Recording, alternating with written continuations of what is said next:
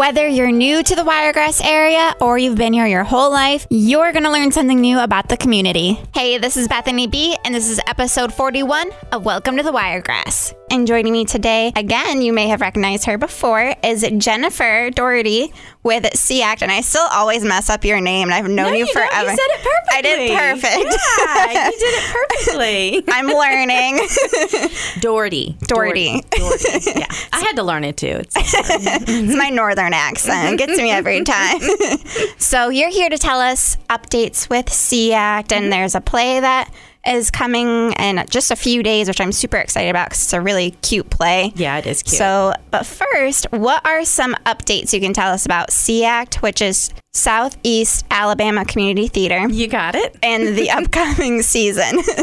Well, we've gotten that question quite a bit because um, people might remember that we actually had to cut short our last season, which was 2019 2020. We run a season that begins July 1st and it runs through the following June 30th. So we were scheduled to have a show called An Inspector Calls at the end of April, beginning of May. And by that time, we were all well into coronavirus times, which is I return I just refer to it as corona times. and anytime my child asks the question, Can I go here? Can I do this? And I say, It's corona time. We cannot do that right now. But anyway, so that was very disappointing. Our season ticket holders were so generous and most of them donated that ticket money back to us. Oh, good. We were dark for quite a while and we weren't quite sure what was going to happen with summer youth theater camps which of course we do every year and it's just been a very uncertain time. But i am excited to say that there will be a 2020-21 season. We've spent a lot of time our board of directors and our active artistic directors have spent a lot of time really taking into consideration what would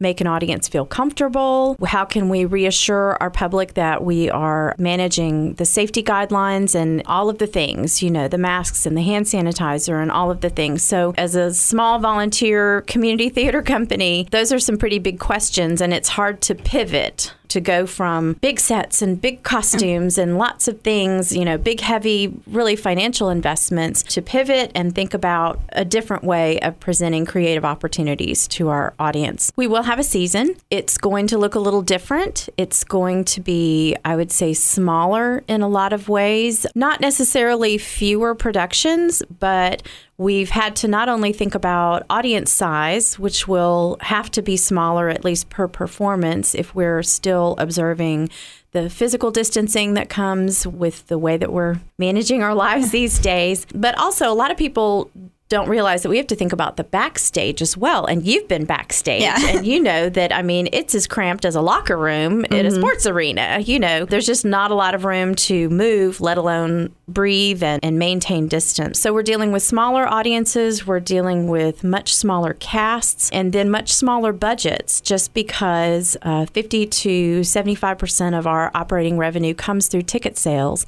And when you have fewer seats, because you've had to take several of them out of the room, you know, we have to think about that on the back end. So it is not uncommon for SEACT to invest on the front end twenty to twenty five thousand dollars, and then the total cost of a show can run forty to fifty thousand dollars. And and again, we make a lot of that back through ticket sales.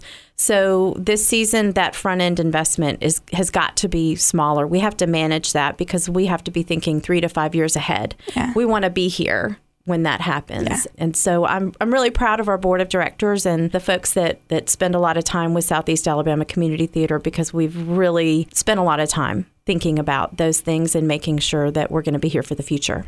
I hope so, because obviously I love SEACT. I pretty much it's like my second home.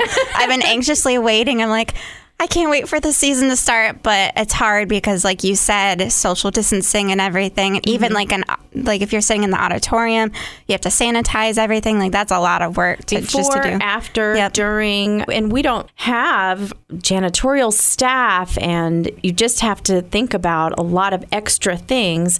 And also, we we did an internal survey recently with patrons. There were about fifty percent were season ticket holders, and about fifty percent were people who had just attended our shows in the past.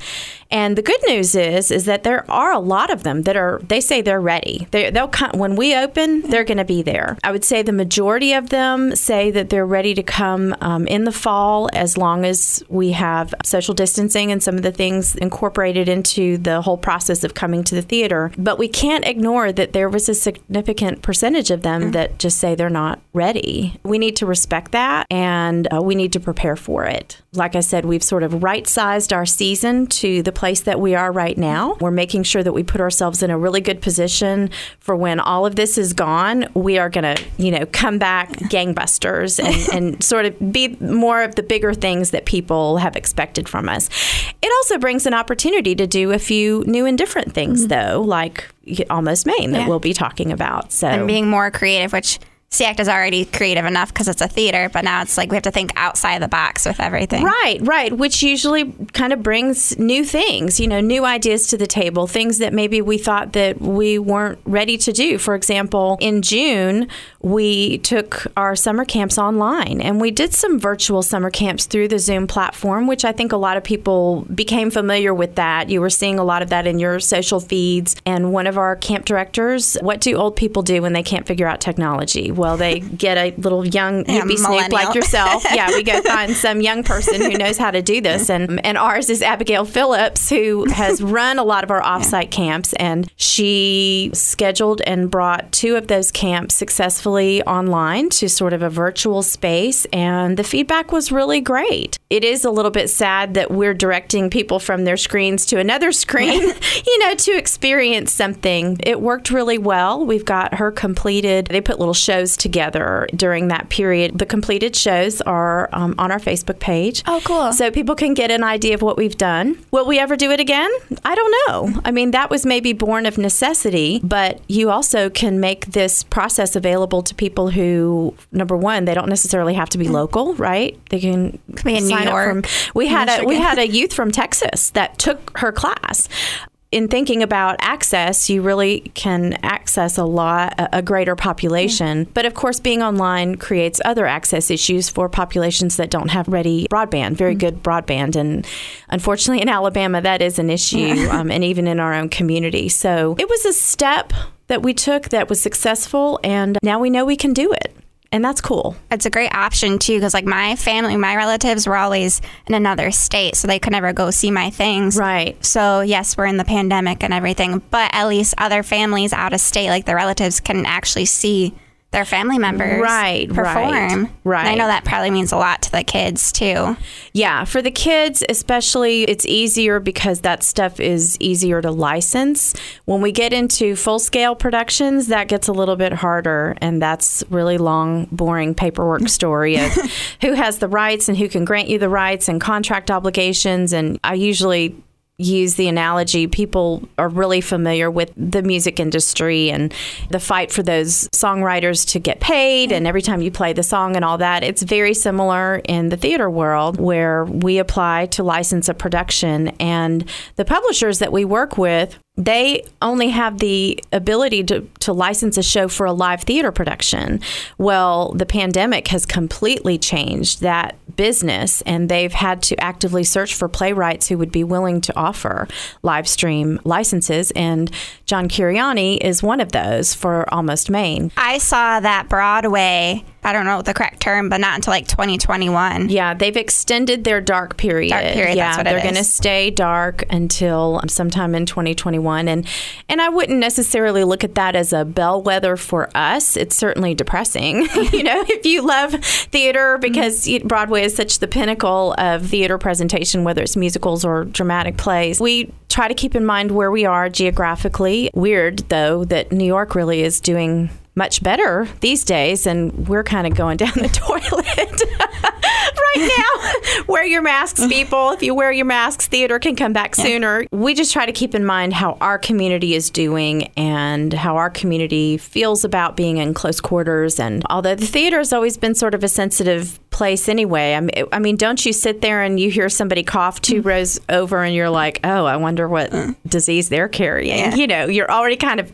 super sensitive about it. So we'll we'll stay mindful about that. And and I guess I kind of look at the 2021 season as hopefully an interim season where you'll see some new and different things from SEACT, and then hopefully we'll get over the hump in terms of virus transmission, maybe even a vaccine. Mm-hmm. Fingers crossed, where we can move into a space where people can welcome back a bigger musical, bigger audiences, those kinds of things. Like Mamma Mia. Yeah, like Mamma Mia. Which oh, you gosh. had such a small role in, so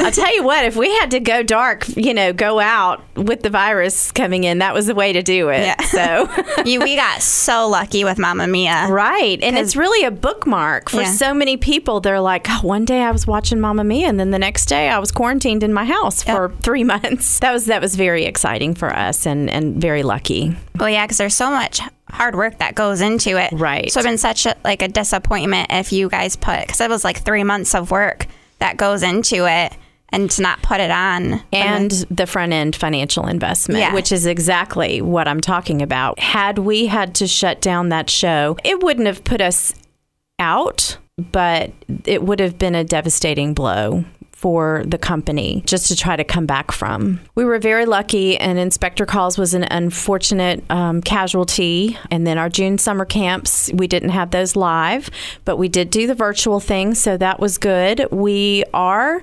working on, uh, I mean, we have filled up camps for July, so th- we've got on site camps that, that are happening. In fact, it's a waiting list right now, which we don't usually do, but under the circumstances, it seems wise that there may be something that comes up with somebody's family, whether it's coronavirus related or not. We are taking waiting list registrations for that, but those camps are even going to look a little bit different. The class sizes are much, much smaller. We're following the CDC guidelines and the Alabama Department of Public Health guidelines for day camps, which limit class sizes. They maintain the students with the same counselors, so kind of in pods, so that if one does get sick, not having to cancel your entire camp, but there are several that cannot come back. We will have masks and we'll have the check in process that I think has become very familiar to people where you get asked the questions Have you been in contact? Have you been sick? Those kinds of things. And then just lots and lots of hand sanitizer. so much hand sanitizer. so much hand sanitizer.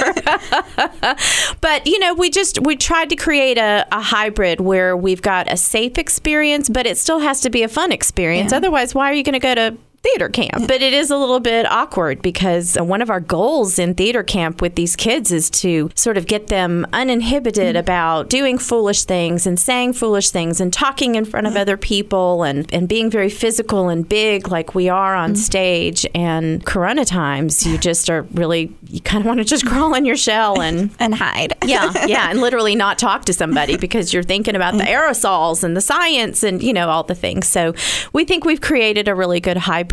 I know the kids are going to have fun. Where can they register? Well, I know you said there's a waiting list. Mm-hmm. To get on the waiting list, where can they sign up for that? At SEACT.com, and just for convenience sake, we've got all the links just right on our homepage. So SEACT.com. The only thing I would keep in mind is that that waiting list you might find out that Monday morning. We've got a camp. We've got three weeks of camp. They'll be the 6th through the 10th. And I'm not going to remember these dates exactly without looking at a calendar. The 13th through the 17th, I believe, and then the final week of July, which would be the 20th through the 24th. I think I did it. I think I got Yep, them all. You got it. I would have totally butchered that, but you did great. I talk about it enough. I really should know all of the dates. So, three weeks of camp, limited class sizes, lots of hand sanitizer, but lots of fun. And masks. And masks. yes, and masks. The new wardrobe for the year. well, and our camp directors, Sam and Eddie Farnham, who do an original play for these kids, they've really tried to incorporate some of the coronavirus stuff just into the plot so that it makes a little bit more sense that there are masks and, you know, hand sanitizer.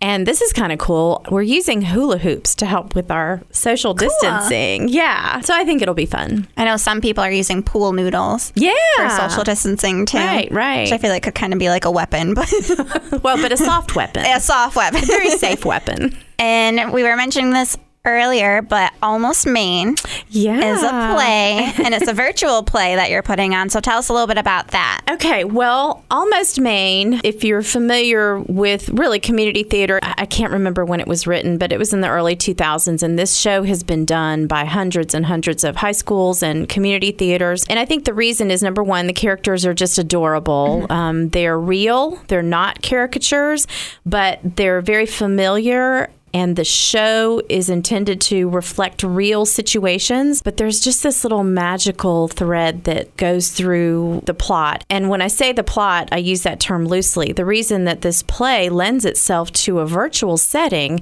is because it's really a series of vignettes. Each of those vignettes only has two to three people in it, mostly two we've recruited married couples and people that are kind of potting together. Have you heard of that? Where Yeah. you know people get with their neighbors and they're all potting together. but we've got to be careful. We we want people to understand that they're going to be in proximity with somebody. So we've got people that are comfortable being with other people. But most of the rehearsals have actually been through the Zoom platform or one of the live social media platforms, and you'll see some of the vignettes are recorded with the two parties are still separate. They're either on a Zoom call together. But then we do have several. My husband and I, for instance, obviously we're potting together, and so It's all separate. right, right. So we're in the same space, and there's 19 characters. And like I said, they're in twos and threes, and we're slowly recording each of those vignettes. And then we've got our resident Yippee Snoop, Abigail Phillips, mm-hmm. who will then edit all of those recordings together. And we'll do the presentation on July 9th at 7 p.m.